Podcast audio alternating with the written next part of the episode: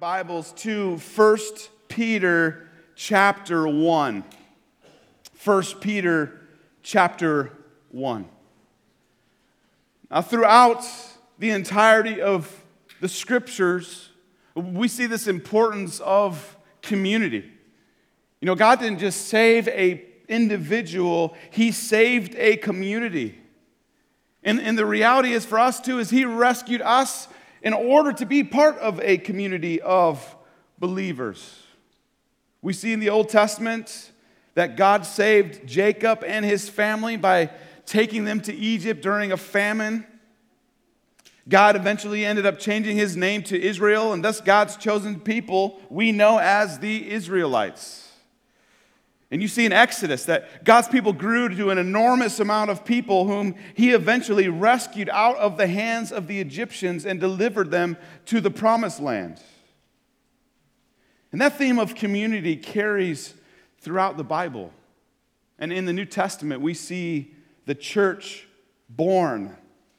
And these communities, they, they were not blood related, at, at least not in the sense of coming from the same relatives, the same blood relatives. Rather, now God's people come together because of the blood shed for them by Christ on the cross for the sins of every person who would ever believe. I mean, think about it this morning. Just, look around at those who are here. We are here because of one reason because of what Christ has done for us. Isn't that amazing?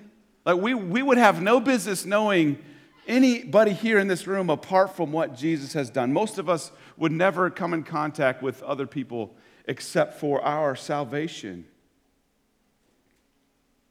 But here is what I have found to be true Christian unity can be fragile at times. We can be a very fickle people. The reality is, we still live in a fallen world, and, and our lives are still affected by sin. Yes, for those who have repented of their sin and, and placed their faith in Christ, we have been forgiven of our sins. But the finality of dealing with our sins is still in progress. Our full salvation hasn't yet come. Therefore, unfortunately, we still sin against one another. And because of that, Christian unity is put in jeopardy on a regular basis. And this is one reason why I think Paul writes what he does in our text this morning. Uh, here's the title of the message it's this Earnestly love one another. Earnestly love one another. And, and here's what I would like for us to walk away with today. Here's my big idea loving others flows from a heart that has been changed by the gospel. In, in order to earnestly love one another, we must first encounter the gospel, repent of our sins, and place our faith in Him. And then, when that happens, loving others will be an overflow of our hearts in light of that. So, this morning, let's jump into our text. We're going to be in 1 Peter 1, starting in verse 22 having purified your souls by your obedience to the truth for a sincere brotherly love, love one another earnestly from a pure heart. Since you have been born again, not, not of perishable seed, but of imperishable, through the living and abiding Word of God. For all flesh is like grass, and all its glory like the flower of grass. The grass withers and the flower falls, but the word of the Lord remains forever. And this word is the good news that was preached to you. So put away all malice and all deceit and hypocrisy and envy and all slander. Like newborn infants, long for the pure spiritual milk, that by it you may grow up into salvation if indeed you have tasted that the Lord is good. Let's pray. Lord, I thank you this morning for the hope that we have in Jesus. Our chains are released. we can sing, We are free, yet not I, but through Christ in me. Lord, truly you are our only hope, but Lord, you are a sure, everlasting hope. And Father, this morning I pray that you would expose anything in us that has led us to, to hate others, Lord, or even led us to avoid, led us from, uh, kept us from pursuing earnestly loving others. God, renew our understanding of the gospel, Lord. Keep us from growing familiar with the good truth that we have been rescued from our sins. And so, Lord, in light of that, I pray that you would lead us to a deeper love for one another, especially those who are hard to love. And Lord, here's the reality we are hard to love. We all have our moments where we are far from Christ in our actions. And yet, your mercies are new every morning. Great is your faithfulness. So, Lord, would you, would you speak to us? Would you encourage us, Lord, open our eyes that we may behold wondrous things out of your law? God, thank you for your word. It's in Jesus' name we pray. Amen. Well, last week, Aaron led us through the previous verses that spoke of the call of Christians to live holy lives. This holy living, though, it doesn't spring from a place of shame or a place of demand. It's not a pull up your bootstraps on, on your own kind of holy living. Just take a look again at verse 13 in chapter 1. It says this Therefore, preparing your minds for action, being sober minded, set your hope fully on the grace that will be brought to you at the revelation of Jesus Christ. This holy living is a, is a first of all, look at your salvation. Set your hope on the grace of Christ. Let that be your motivation to live a holy life. Verse 17 continues. And if you call on him as Father who judges impartially according to each one's deeds, conduct yourselves with fear throughout the time of your exile, knowing that you were ransomed from the futile ways inherited from your forefathers, not with perishable things such as silver or gold, but with the precious blood of Christ, like that of a lamb without blemish or spot. What, what Peter is saying there is don't take the gospel lightly. Don't belittle it. Don't somehow belittle Christ's sacrifice for us. But in light of your great salvation, in light of the payment for your sin, live holy lives. And part of living holy lives is earnestly loving one another. And this, this ability to love others isn't something that we can pull out from inside of us. Our nature is not to instinctively love one another and consider others as more important than ourselves. And that's what we are going to talk about today. So, what gives us the ability to love one another? Here's the first thing the ability to love others comes from belief in the gospel. The ability to love others comes from belief in the gospel. Look at verse 22 again. Having purified your souls by your obedience to the truth, for a sincere brotherly love, love one another earnestly from a pure heart. That last phrase there, love one another earnestly from a pure heart, this is the main phrase. This is what Peter is wrapping everything else around this call to love one, or, one another earnestly. So let me remind ourselves, first of all, what love is. What is love? I mean, our culture has this all screwed up, don't they? There's a lot of talk about self love, isn't there? Hey, you got to love yourself. Love is love. You can love whoever you want to love. All these things that, that lead us to a place of distraction from what love truly is. So, what does love mean? As Christians, we know we can only find that definition from one place, and that's God's Word. So, as you think about places in Scripture that talk about love, what's the, one of the first passages that come to mind? 1 Corinthians 13. So let me ask you to turn there. Turn to 1 Corinthians chapter 13. This is known often as the love chapter. If you have been to any amount of weddings, chances are you've heard from this, but, but this is not a specific wedding passage. Does it deal with marriage? Absolutely. But th- this is the call for how we should live amongst one another, how should we should treat one another. In the first three verses, we're not going to read those, but what it's speaking of is that, look, you can do amazing things. You could speak with the tongues of angels. You could, you could prophesy. You could have all understanding of all mysteries and knowledge. You could move mountains. You could give away everything that you have. You could actually be burned at the stake for what you proclaim. And yet, if there's no love, you have nothing.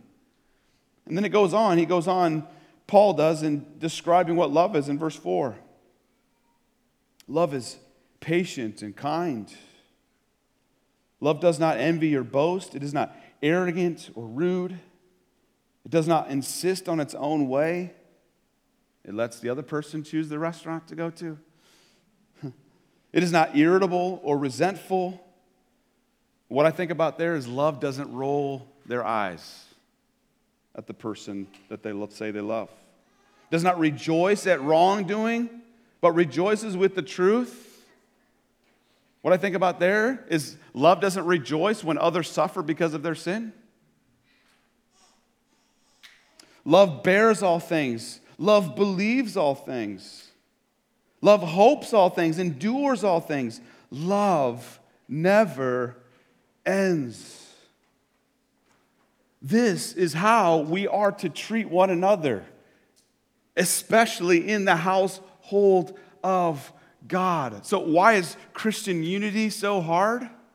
It's because loving others is difficult. This is not an easy passage. If you're reading through this and thinking, man, this is easy, I'm not sure what world you live in. It is hard to love one another well. And what we see in First Peter is that Peter gives us a deep level of intensity in how we are to love. He says, Love one another earnestly. The Greek word here is ektenos, which means continuously and without ceasing. Your translation may say something like fervently, deeply, constantly. Listen, in other words, our, our love for, for one another, especially as believers, should never come to an end. We don't just love when it's easy. It takes hard work to love one another. I want to say, I want you to say somebody next to you, say this, say, I am hard to love. Go ahead. Do not say, yes, you are back, all right? if you are, repent. we all have moments when we are hard to love, and this is why Peter is saying, listen, you have to love one another earnestly, continually, constantly. You've got to be fervent in it. You've got to give it your all. So, the question I want to ask now is what gives us the ability to love others earnestly? And that's what's on the screen right there. The ability to love others comes from belief in the gospel.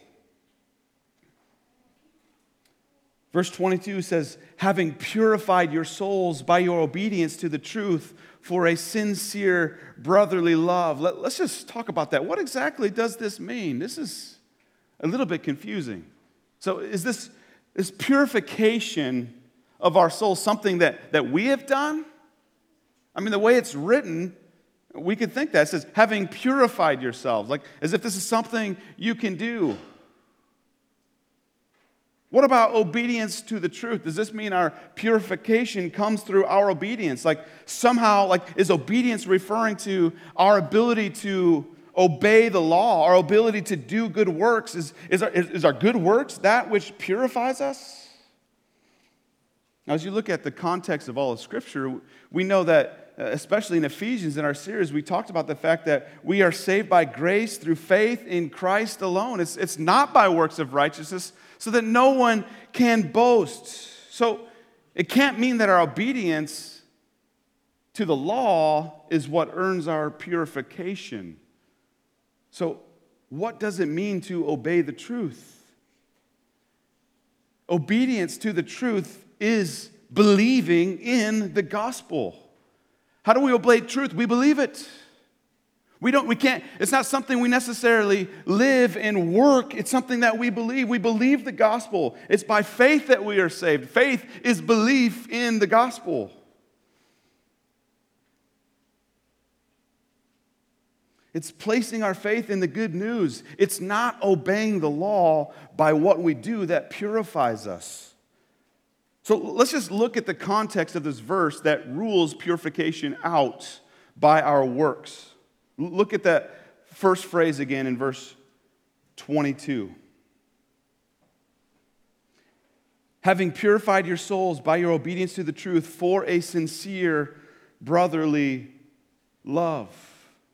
Listen, notice that having a sincere brotherly love is not part of obedience to the truth. Sincere brotherly love is an outward action of obeying the law. Do you understand that? Like we love one another, that's, that's part of obeying the law. This is not including in obeying the truth. Rather, obedience to the truth, believing in the gospel, does what? It results in brotherly love. Look, look again at, the, at the, the way it's worded. Having purified your souls by your obedience to the truth for a sincere brotherly love. The brotherly love, the, the living out of obeying the law, is a response of something that's happened internally. So when we obey the truth, when we believe the truth, when we respond to the gospel, it is God who then purifies our souls through our belief in the gospel. When we first come to truly believe in the good news, it results in purifying our souls, which gives us then the ability to love others. Listen, we, we can love others to a small degree without believing in the gospel, but nowhere near the fullest effect of what true love is. And, and I found this to be true in my life. When I allow my flesh to rule, I'm not thinking of loving others. And if I am, there's usually a, a selfish motive behind it. Like if I love this person, then I'm going to get this in return. That's, that's often how I that's what that's how I work when I am in the flesh. And so this morning, brothers and sisters, have you put your belief in the gospel? Have you trusted in the good news of Jesus? If you have, has that produced a deep love for those around you, especially those in the household of God.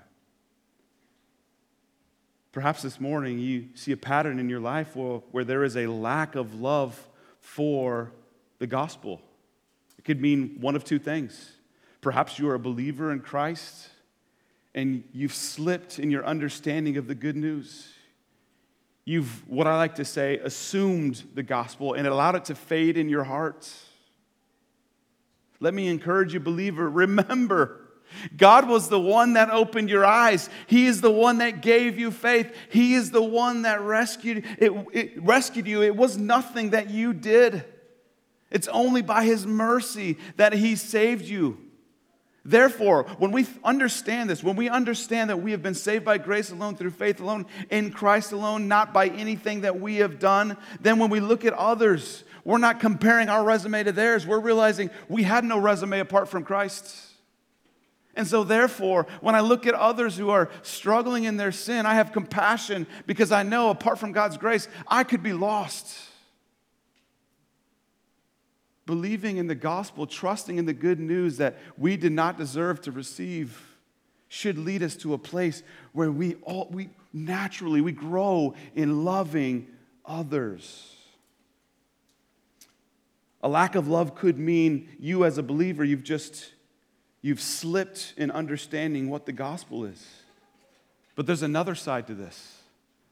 Perhaps you've never put your faith in Christ at all. So, therefore, there's no love for the good news and there's no love for others. Perhaps this morning you need to repent for the first time. So, where do you find yourself today? The ability to love others comes from belief in the gospel. Look at verse 23. I'm going to read that first, that last phrase in verse 22 again because these tie together. Love one another earnestly from a pure heart, since you have been born again, not of perishable seed, but of imperishable, through the living and abiding word of God. For all flesh is like grass, and all its glory like the flower of grass. The grass withers and the flower falls, but the word of the Lord remains forever. And this word is the good news that was preached to you. Here's the next thing the ability to love others comes from our eternal hope through God's word. The ability to love others comes from our eternal hope through God's word. These verses here give us another reason to love one another earnestly. Not only do we love others because God has purified us by faith, but also because we have this sure hope in His Word. Brothers and sisters in Christ, we have been saved not to an imperishable, not to a, a, perishable seed, not to something that can fade, not to something that can be taken away. We are born of an imperishable seed. We will never lose our life in Christ. This new life that we have received through the living, abiding Word of God. Verse 24 and 25, they're from Isaiah 40, verses 6 through 8. All flesh is like grass, and all its glory like the flowers of grass. The grass withers and the flower falls, but the word of the Lord remains forever. Jesus himself said something very similar in Matthew 24. Heaven and earth will pass away, but my words will not pass away. Brothers and sisters, this should give us great hope this morning. His word will never pass. Just consider the ramifications of this. We are safe, we, we ourselves are safe through the living and abiding word of God. The word of God abides in those who have been born again in Christ. What does the word abide means? It means it remains. It stays. It's eternal. This means our salvation is eternal. He who began a good work in us will bring it to completion. Brothers and sisters, there are people out there who think they can lose their salvation. We don't see this anywhere in Scripture, and we don't see this here in 1 Peter. God's word is eternal. God's word is what saves us to an imperishable seed, a seed that cannot be taken away. This should give us incredible hope. God's word is completing the work that it began in us. No one can snatch us out of the Father's hands. And listen, we can't even ourselves jump out of the Father's hands. we can't, if, if we have truly been born again, if we have truly repented of our sins and placed our faith in Christ, we ourselves can't even leave Him. And He will never leave us or forsake us. This brings us back to something that I've said often. We should be the most joyful people in all the land.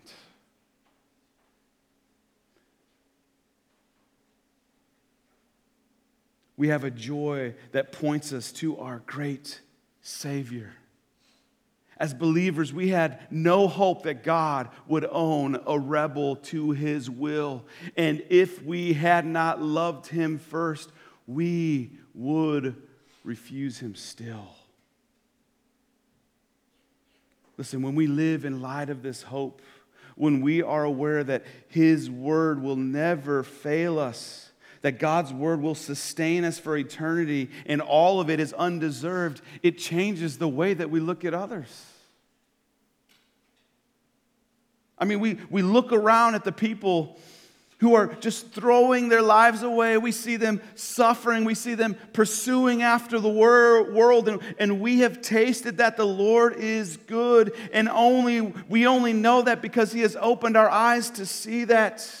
And we know that we desperately need Him. And so instead of looking down on them, and we, we ask God to open their eyes. And for other believers in Christ, we know the struggle. We know that we ourselves are even prone to wonder, and so we don't give up when our brother sins against us, when our sister sins against us, because we know apart from God's grace, none of us deserves mercy. And so, Peter calls for us in light of God's eternal, imperishable seed that has been planted in your heart that will never leave you. Love one another earnestly.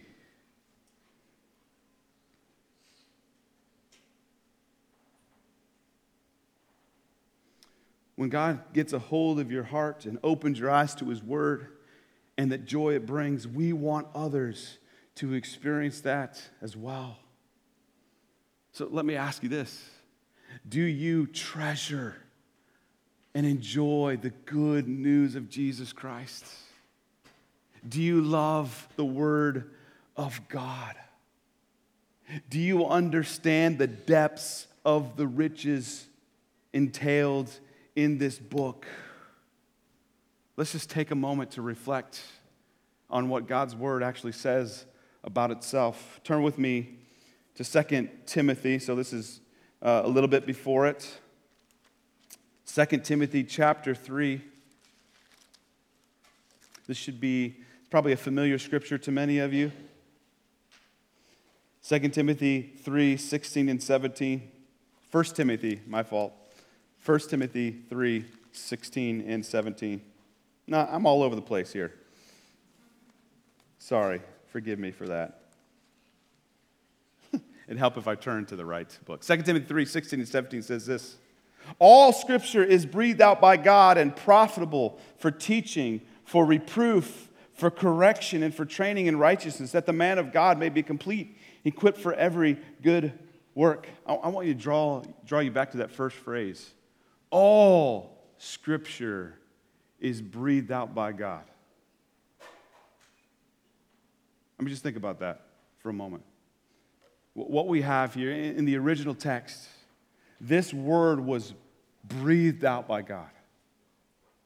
40 plus authors wrote this book consistent with all with one another. God's spirit moving to have the writers wrote what they wrote. And we have this.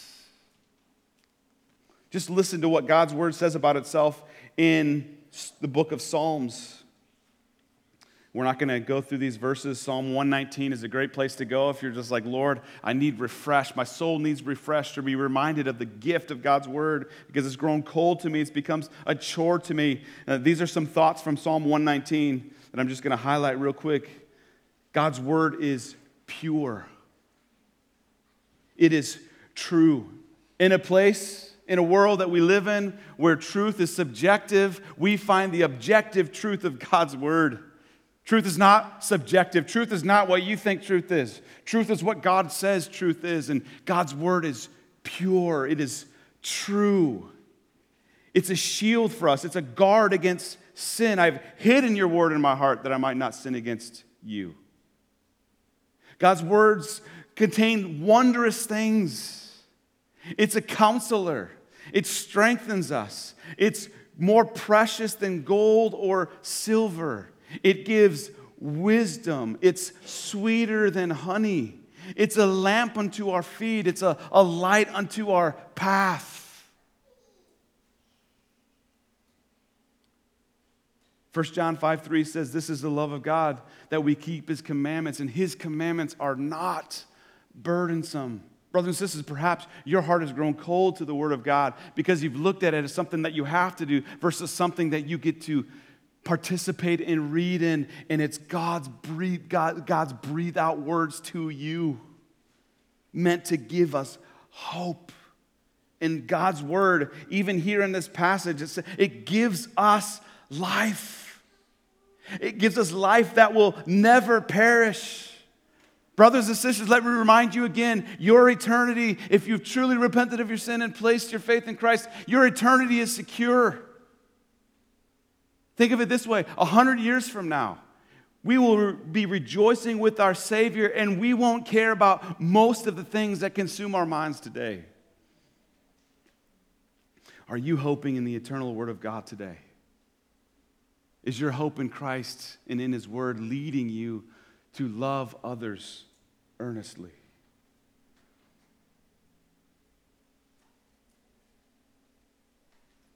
The ability to love others comes from belief in the gospel. The ability to love others comes from our eternal hope through God's word. And lastly, the ability to love others comes from being changed by the gospel. The ability to love others comes from being changed by the gospel. Look at chapter 2 of 1 Peter.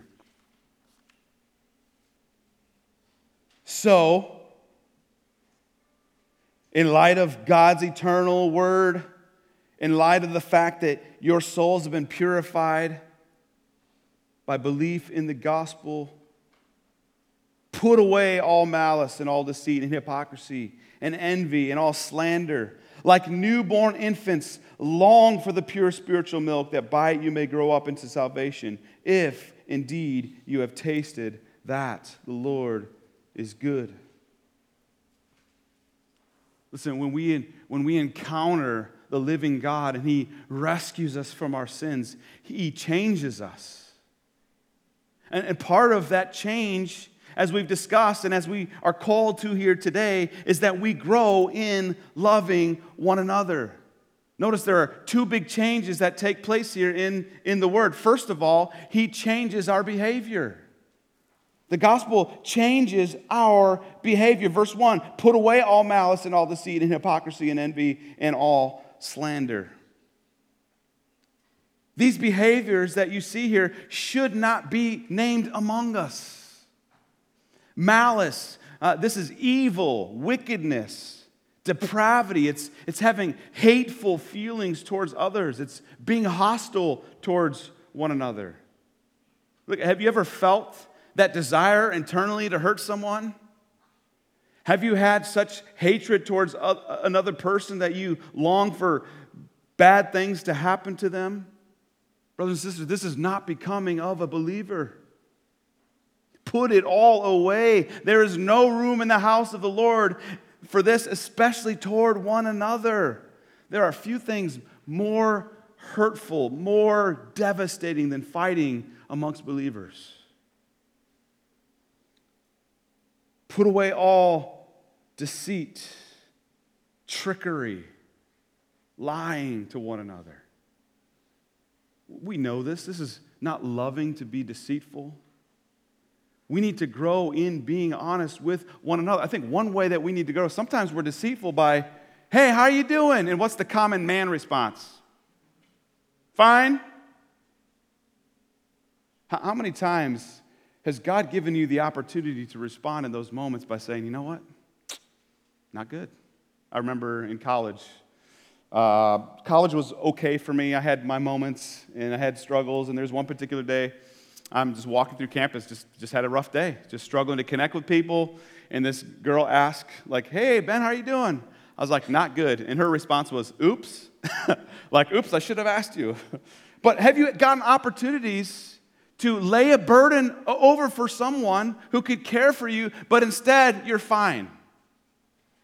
Listen, I, I, think in a way that that is not loving others. I had a friend who always looked to care for me, but he would never open up his life to me back.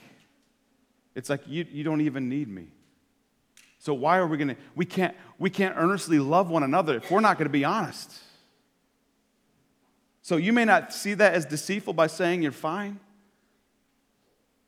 but in a way, I really think it is. We can't love one another if we don't truly know one another. And we can't know one another if we're going to hide what's going on inside of us.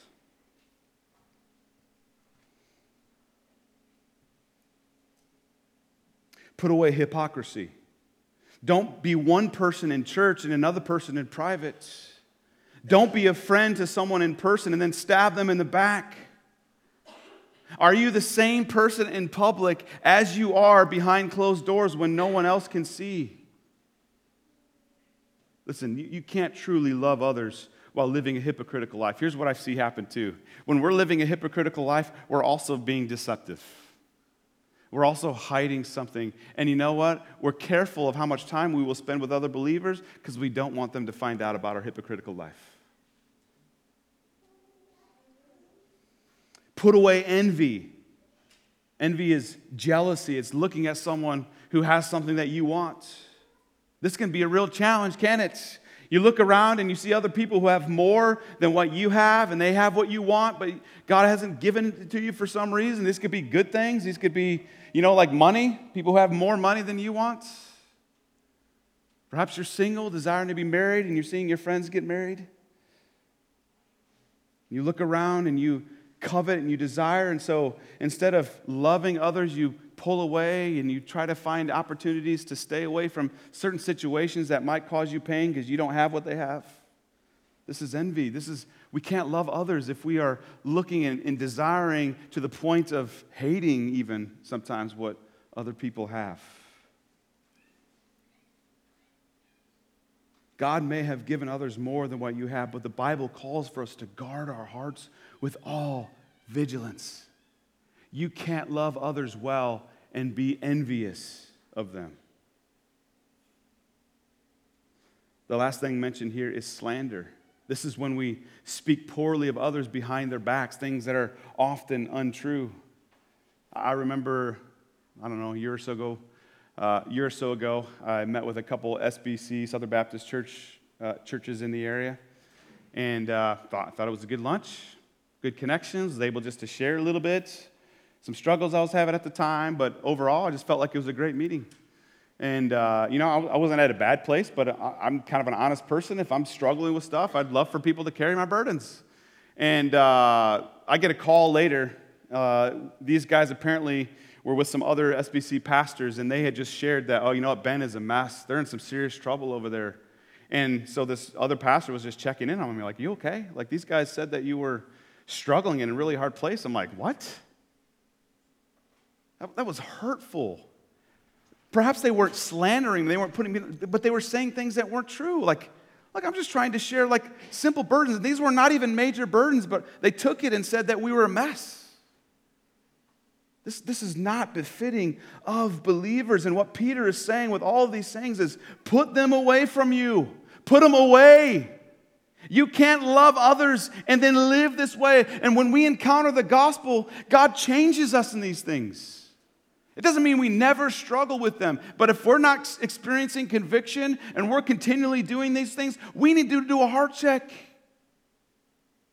Either we have slipped in our understanding of God's grace towards us, or we aren't believers at all.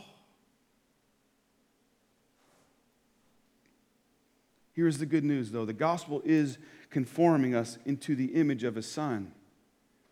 And we have the chance to participate in that by doing away with these behaviors. Christ is changing us.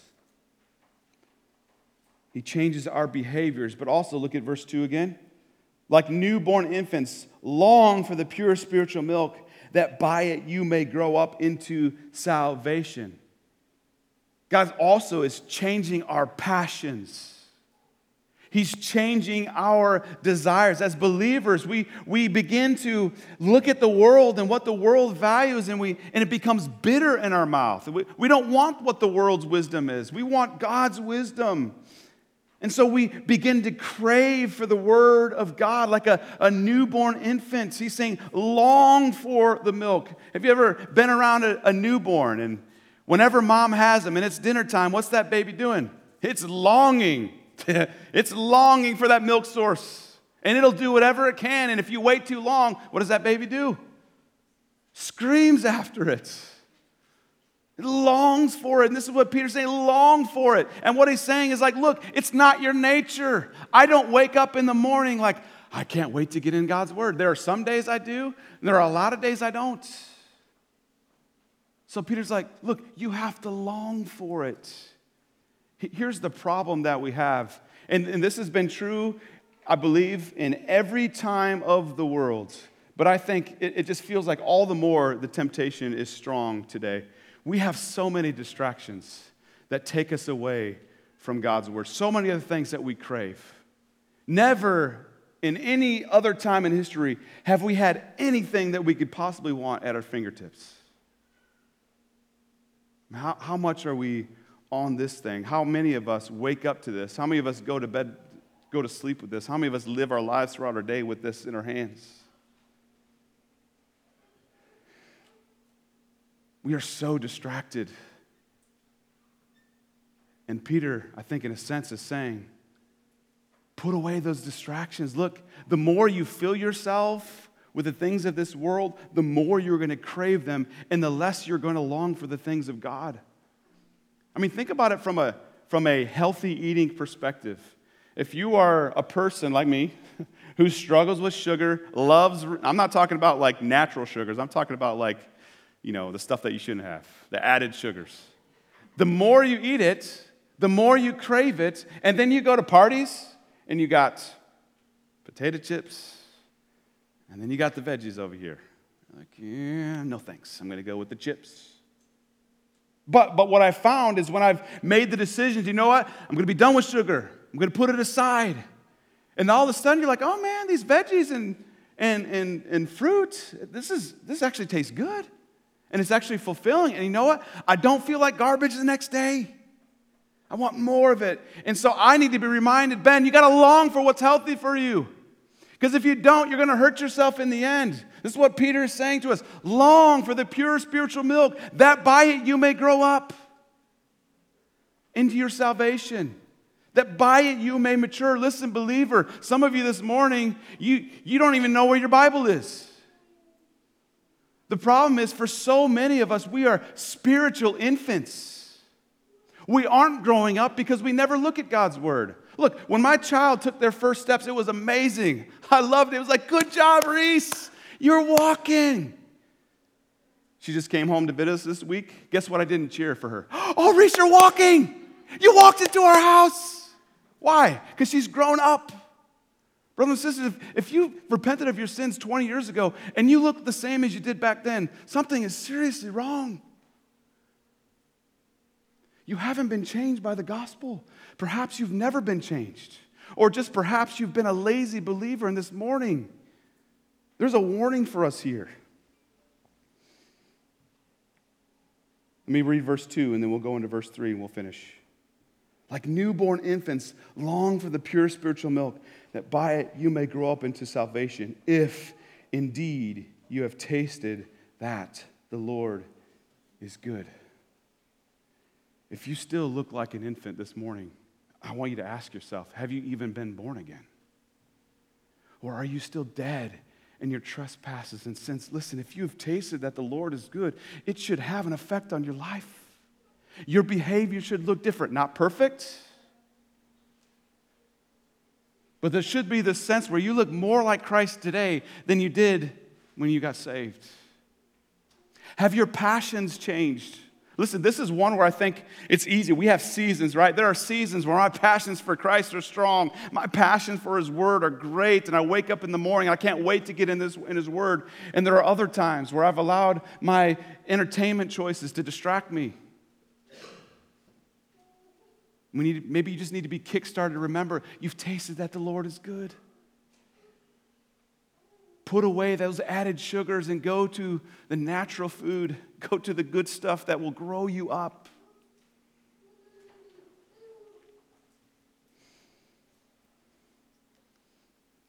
Our big idea loving others flows from a heart that has been changed by the gospel. When the gospel gets a hold of our lives and saves us, it leaves us changed forever. The overflow of that will result in loving others. So I plead with you, brothers and sisters, this morning examine your hearts. Ask the Lord to search you and know you, to see if there's any wicked way in you. Are you harboring any bitterness or anger towards a brother or sister in Christ? Or anybody for that matter? That sort of unforgiveness is not compatible with a gospel centered life. Forgive that person as Christ has forgiven you. Earnestly love one another because God has purified your soul. He has given you an imperishable seed that will never fade. What a gracious and merciful God we serve. Let's pray. Father, thank you for what you have done for us. You have done great things. Lord, we are so undeserving of your mercy.